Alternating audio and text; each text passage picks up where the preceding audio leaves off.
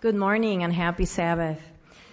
We find the scripture for today in John chapter 11, verses 38 through 44, and it reads Jesus, once more deeply moved, came to the tomb. It was a cave with a stone laid across the entrance. Take away the stone, he said. But Lord, said Martha, the sister of the dead man, by this time there is a bad odor, for he has been there four days. Then Jesus said, Did I not tell you that if you believed, you would see the glory of God? So they took away the stone. Then Jesus looked up and said, Father, I thank you that you have heard me. I knew that you always hear me, but I said this for the benefit of the people standing here, that they may believe that you sent me. When he had said this, Jesus called in a loud voice, Lazarus, come out. The dead man came out, his hands and feet wrapped with strips of linen and a cloth around his face. Jesus said to them, Take off the grave clothes and let him go. This is the word of God.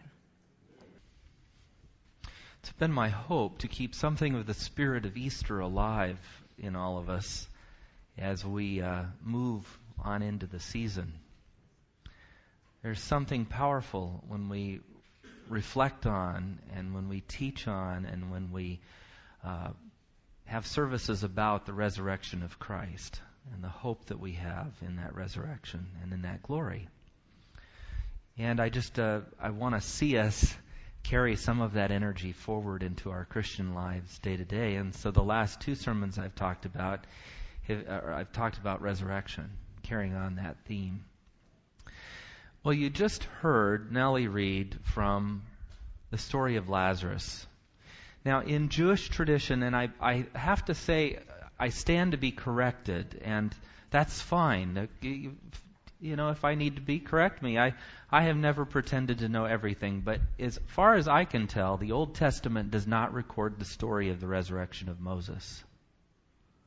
We understand that in the Old Testament, Moses climbs up onto the mountain that he has a vision of what God was going to bring the people of Israel to, and he is laid to rest there.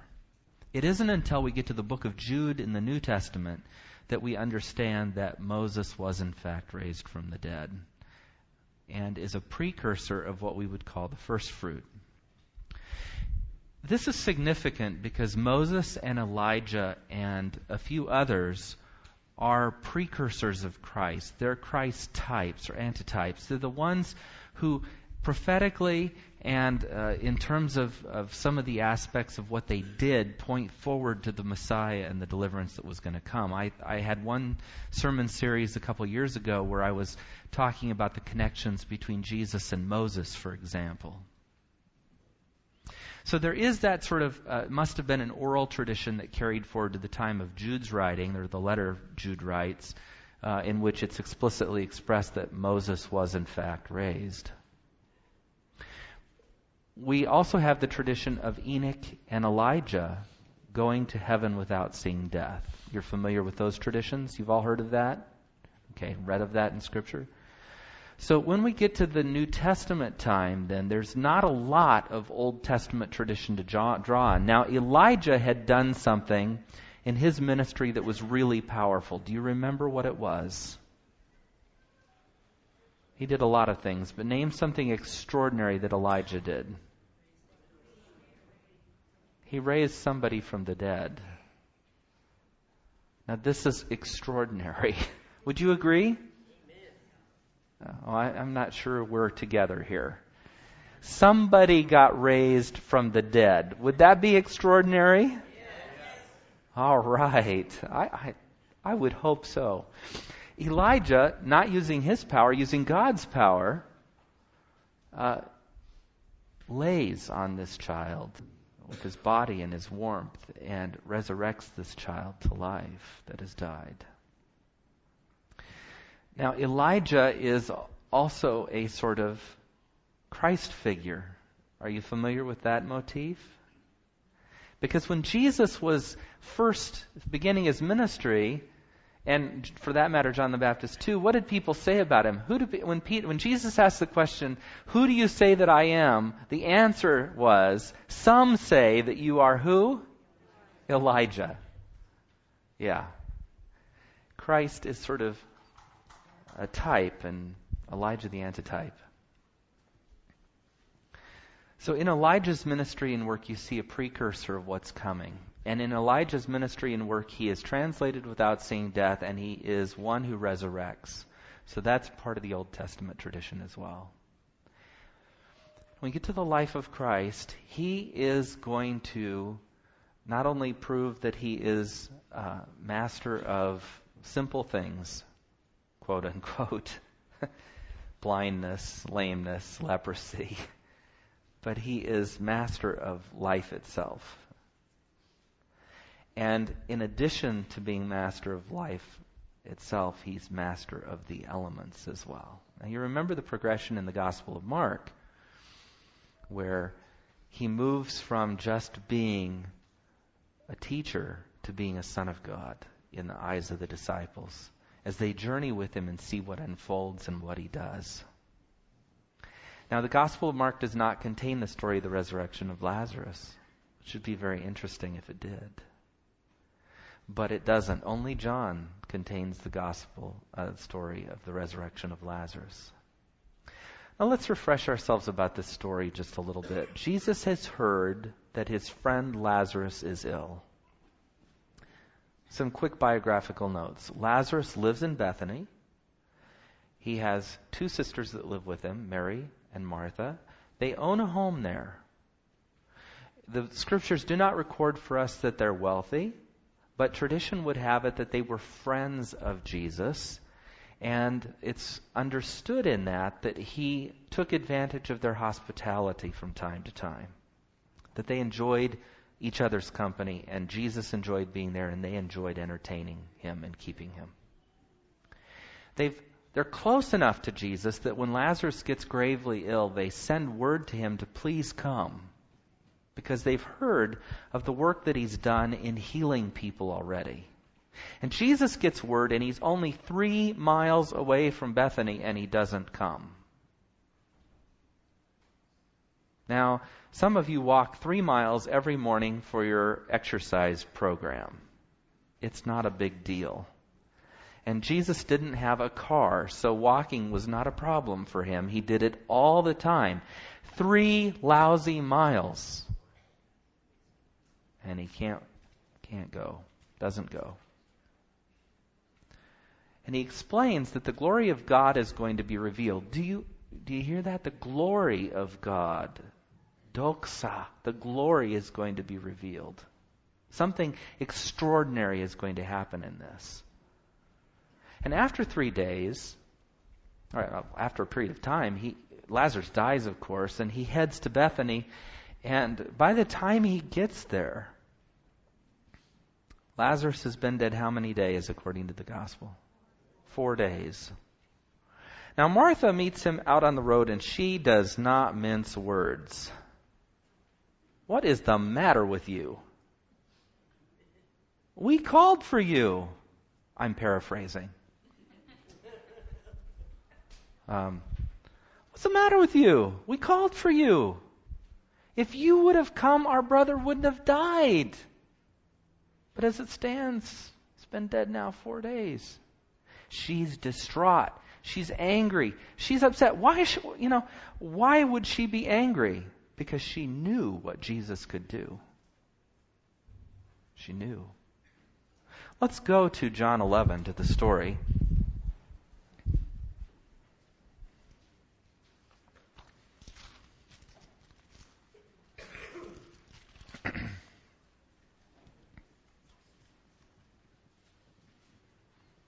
Oh, you know, I'm going to stand corrected already. Bethany is less than two miles from Jerusalem where Jesus was. So it wasn't even three miles, it was less than two. So Mary doesn't come out to greet the Lord in this story, which is interesting because she's close to Jesus, but she doesn't doesn't come out.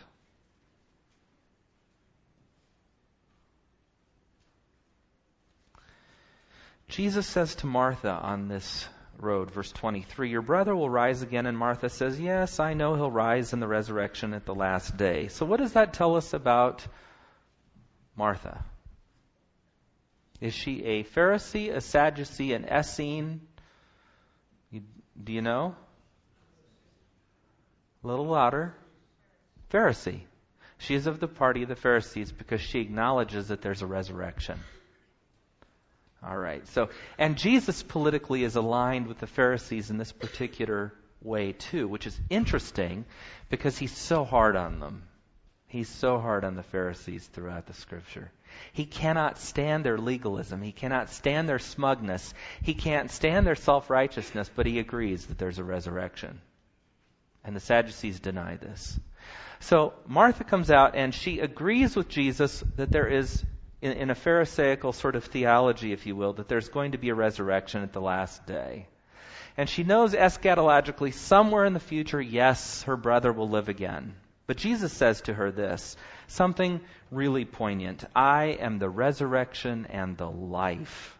He who believes in me will live even though he dies, and whoever lives and believes in me will never die. Do you believe this? I'm going to ask you, do you believe this? I'm not sure. What does this mean? He who believes in me will never die. I keep burying the saints. People I know die. People I love die. People I know and love know people who die, who believe. But that's not what the text is talking about. Because Jesus just earlier is talking about how Lazarus has fallen asleep. It's an important distinction in John 11. Because if you were asleep, what's going to happen? You're going to wake up. And if you are dead, dead, what's going to happen? Yeah, unfortunately. There's a distinction between that which is going to be resurrected and that which is suffering the second death, so to speak, that which is dead. And so Jesus has to plainly tell the disciples, look, Lazarus is dead because they don't get it when he's talking the sleep language. But he says, I'm the resurrection and the life. If you believe in me, you're going to live even though you die. Which is our experience and our story, isn't it? We believe and we die. But he says, Whoever lives and believes in me will never die. Extraordinary. Martha confesses, Yes, Lord, I believe that you are the Christ, the Son of God who has come into the world. Now, there is a piece of theology. You are the anointed one, the Messiah, and you have come into the world, meaning you have come from another place. You are the Son of God. And after she said this, she went back and called her sister Mary aside.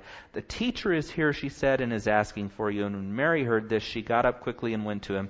Now Jesus had not yet entered the village, but was still at the place where Martha had met him. When the Jews who had been with Mary in the house, comforting her, noticed how quickly she got up and went out, they followed her, supposing she was going to the tomb to mourn. When Mary reached the place where Jesus was and saw him, she fell at his feet and said, Lord, if you'd been here, my brother would not have died. We've heard that chorus once before. When Jesus saw her weeping, and the Jews who had come along with her also weeping, he was deeply moved in spirit and troubled. Where have you laid him? He said. Come and see, Lord, they replied, and Jesus wept. Don't think Jesus doesn't enter our sorrows. Don't think Jesus doesn't enter our pain. Don't think even though He's the Lord of life, He doesn't see the despair in our eyes. Doesn't sense those moments when we feel hopeless. Doesn't understand loss. He weeps in this moment, though the glory of God is about to be revealed.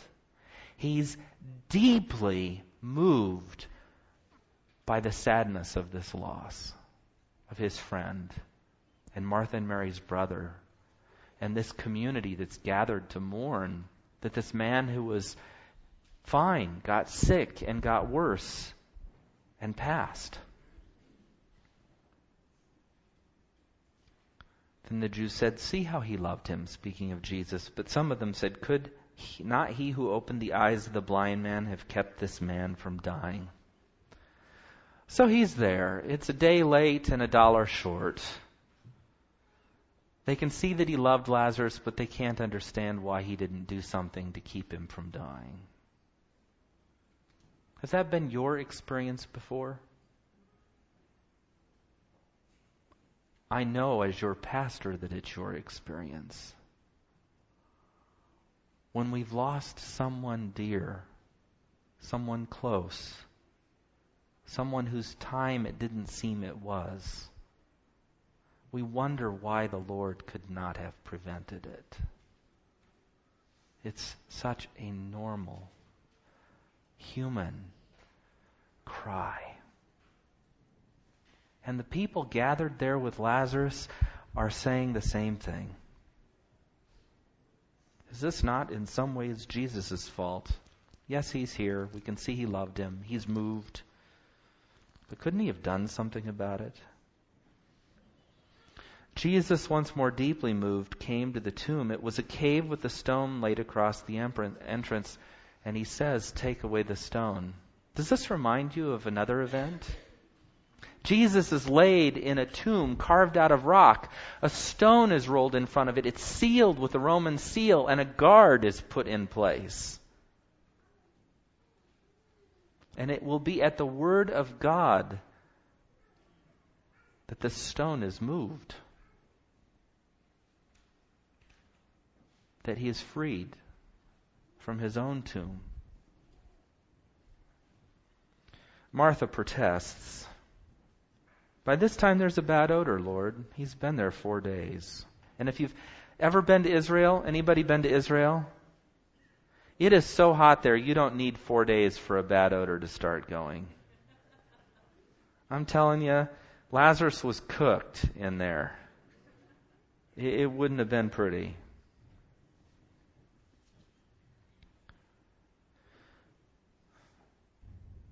Jesus said, Did I not tell you that if you believed, you would see the glory of God? So they took away the stone, and Jesus prays a prayer for the benefit of others. It's a prayer designed to help those there witnessing gather some strength and find some faith. Jesus thanks the Father that the Father has always heard him and confirms his faith that he knows God hears him but he's saying this now for the benefit of the people standing, that they might believe in him who sent him and believe in the one sent. When he had said this, Jesus calls out in a loud voice, Lazarus, come out. And it's like a scene out of a movie. The mummy crawls forward covered in strips, and Jesus commands that he be let loose. Now, when we read the resurrection story of Christ himself, we find that there are strips of cloth. We often think of the shroud, the shroud of Turin, and some of you may have followed that story through the years. But the swaddling clothes that Jesus was wrapped in and put in the manger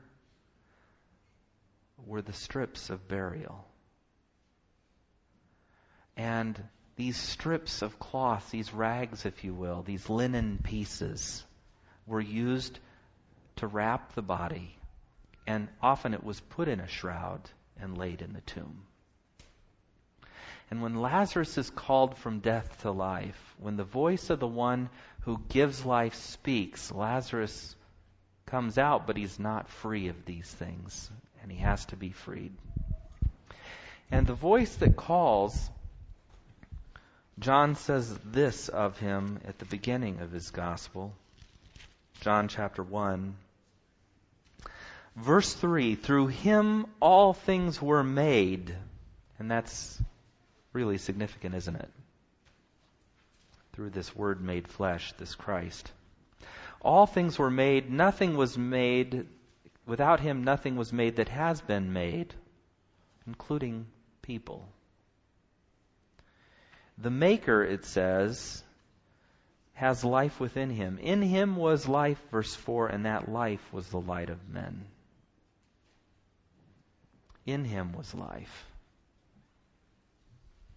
This one who was sent, this one from God, this one who is the Son of God, this one who is the Messiah, the one who was come into the world, according to Martha's confession. This one who now speaks to death with authority and it yields even after four days. Lazarus, come forth.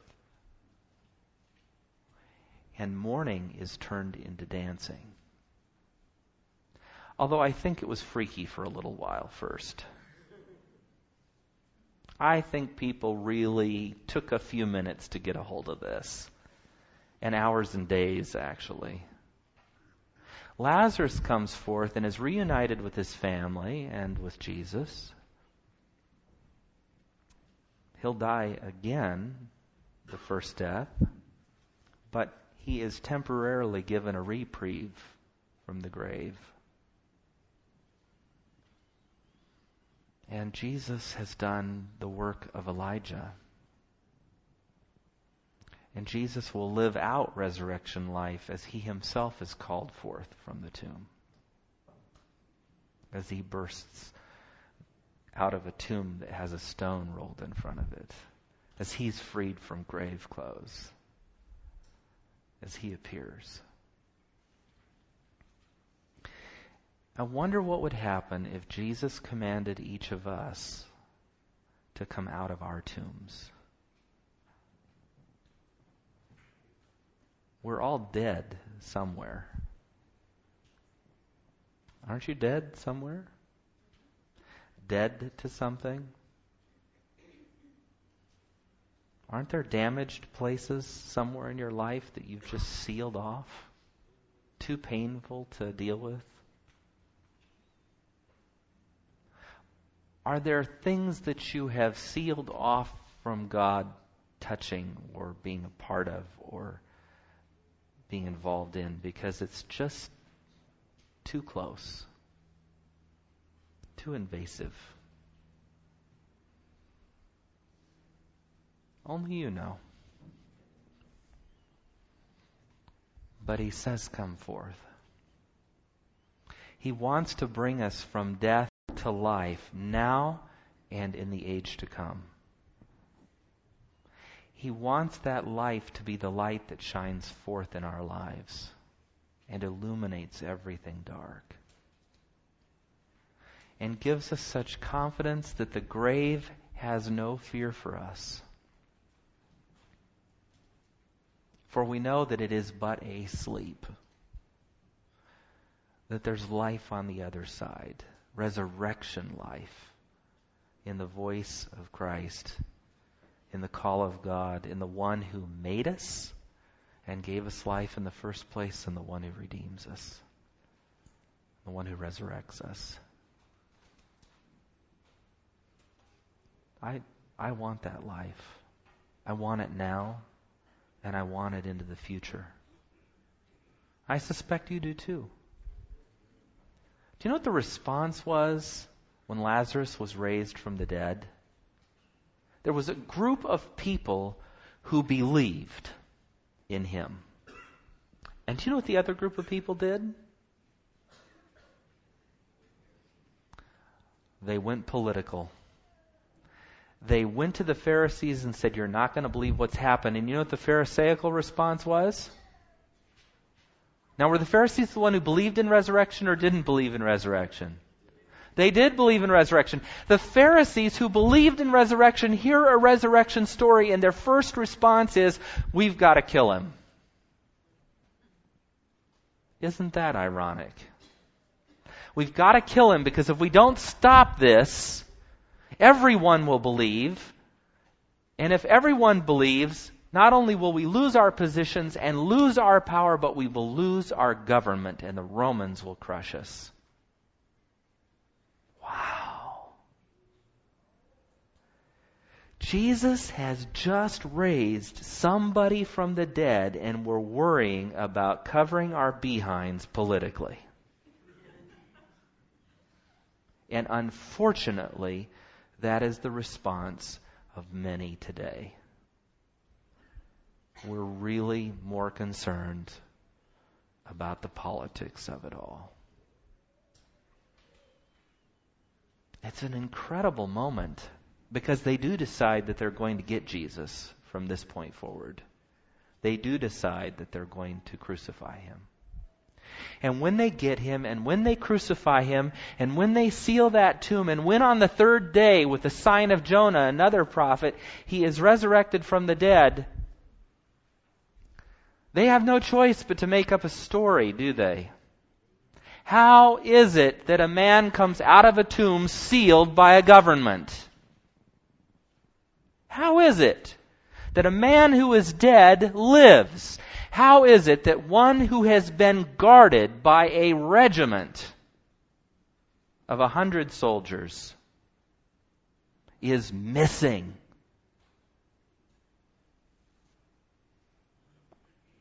Let's get political. What we will do is instead of saying that you were all knocked on your behinds by the glory of God and laid there as dead men, what we're going to say is that you fell asleep. All of you. And then what we're going to say is while you were sleeping, the disciples came in, rolled the stone away, and stole the body. Oh, that's likely, isn't it? What kind of probability do you give that? Let's put it this way. You're in Iraq. There are 100 soldiers on duty guarding, name something, a hospital. All 100 soldiers fall asleep and allow extremists in who plant bombs, leave, and blow the place up. How likely is that to happen? Do you give it a 1 in 20 chance? 1 in a 100? 1 in a 1,000? Any odd takers yet? Are we up to 1 in 10,000? I don't have one taker at 1 in 10,000. 1 in a 100,000? 1 in a million? Oh, certainly 1 in a million. I'm not even sure the odds are that good. Unless there's some sort of sleeping gas involved or they're messed with in some way. Those guards could never have all fallen asleep. But that was the story. That was the politics.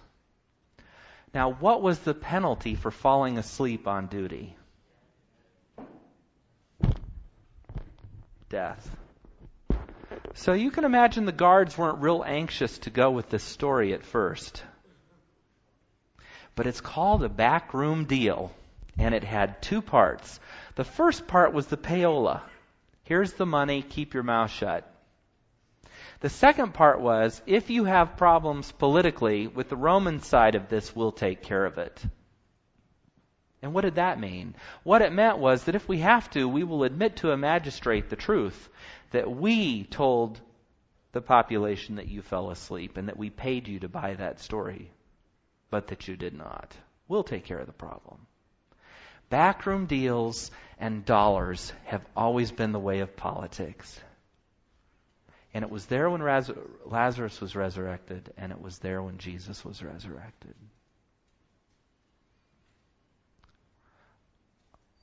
I don't think it's going to be there when we're resurrected, if in fact we aren't alive to see Christ come. As we understand it, his coming is going to pretty much take care of the population that's not in him that we know of. That'll be our deliverance. We will be immune at that point from the second death. But I hope as you read the story of Lazarus again, and as you think about the resurrection of Christ, that something will stay in you as a ray of hope. That the one who has life in him, that the one who creates, that the one sent from the Father, that the one who is God, and was God, that the one who is the Messiah, the anointed one, Christos, the Messiah, the promised one, that this one who commands the elements and commands the spiritual forces and powers and commands the body and its diseases also commands death and hell. He has authority over death and hell. And when he says, wake up, watch out. People four days wrapped in linen, stinking to high heaven in a cave in Israel, start walking out. And he says, let him loose and give him something to eat.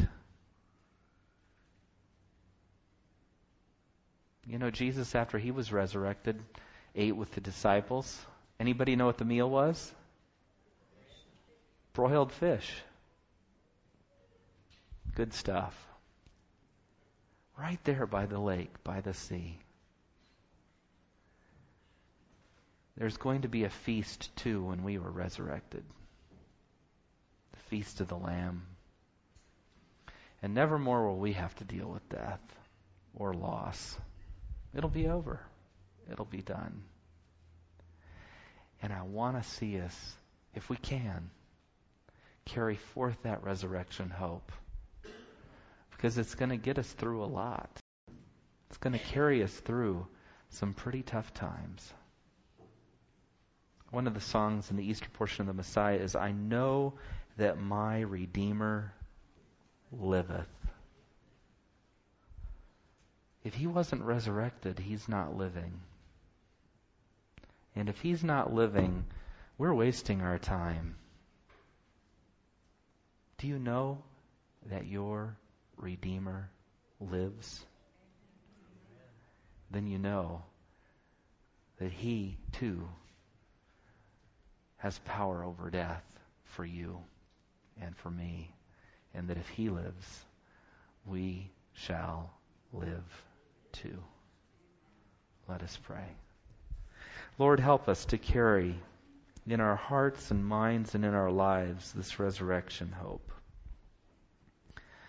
This awareness of your power and your victory.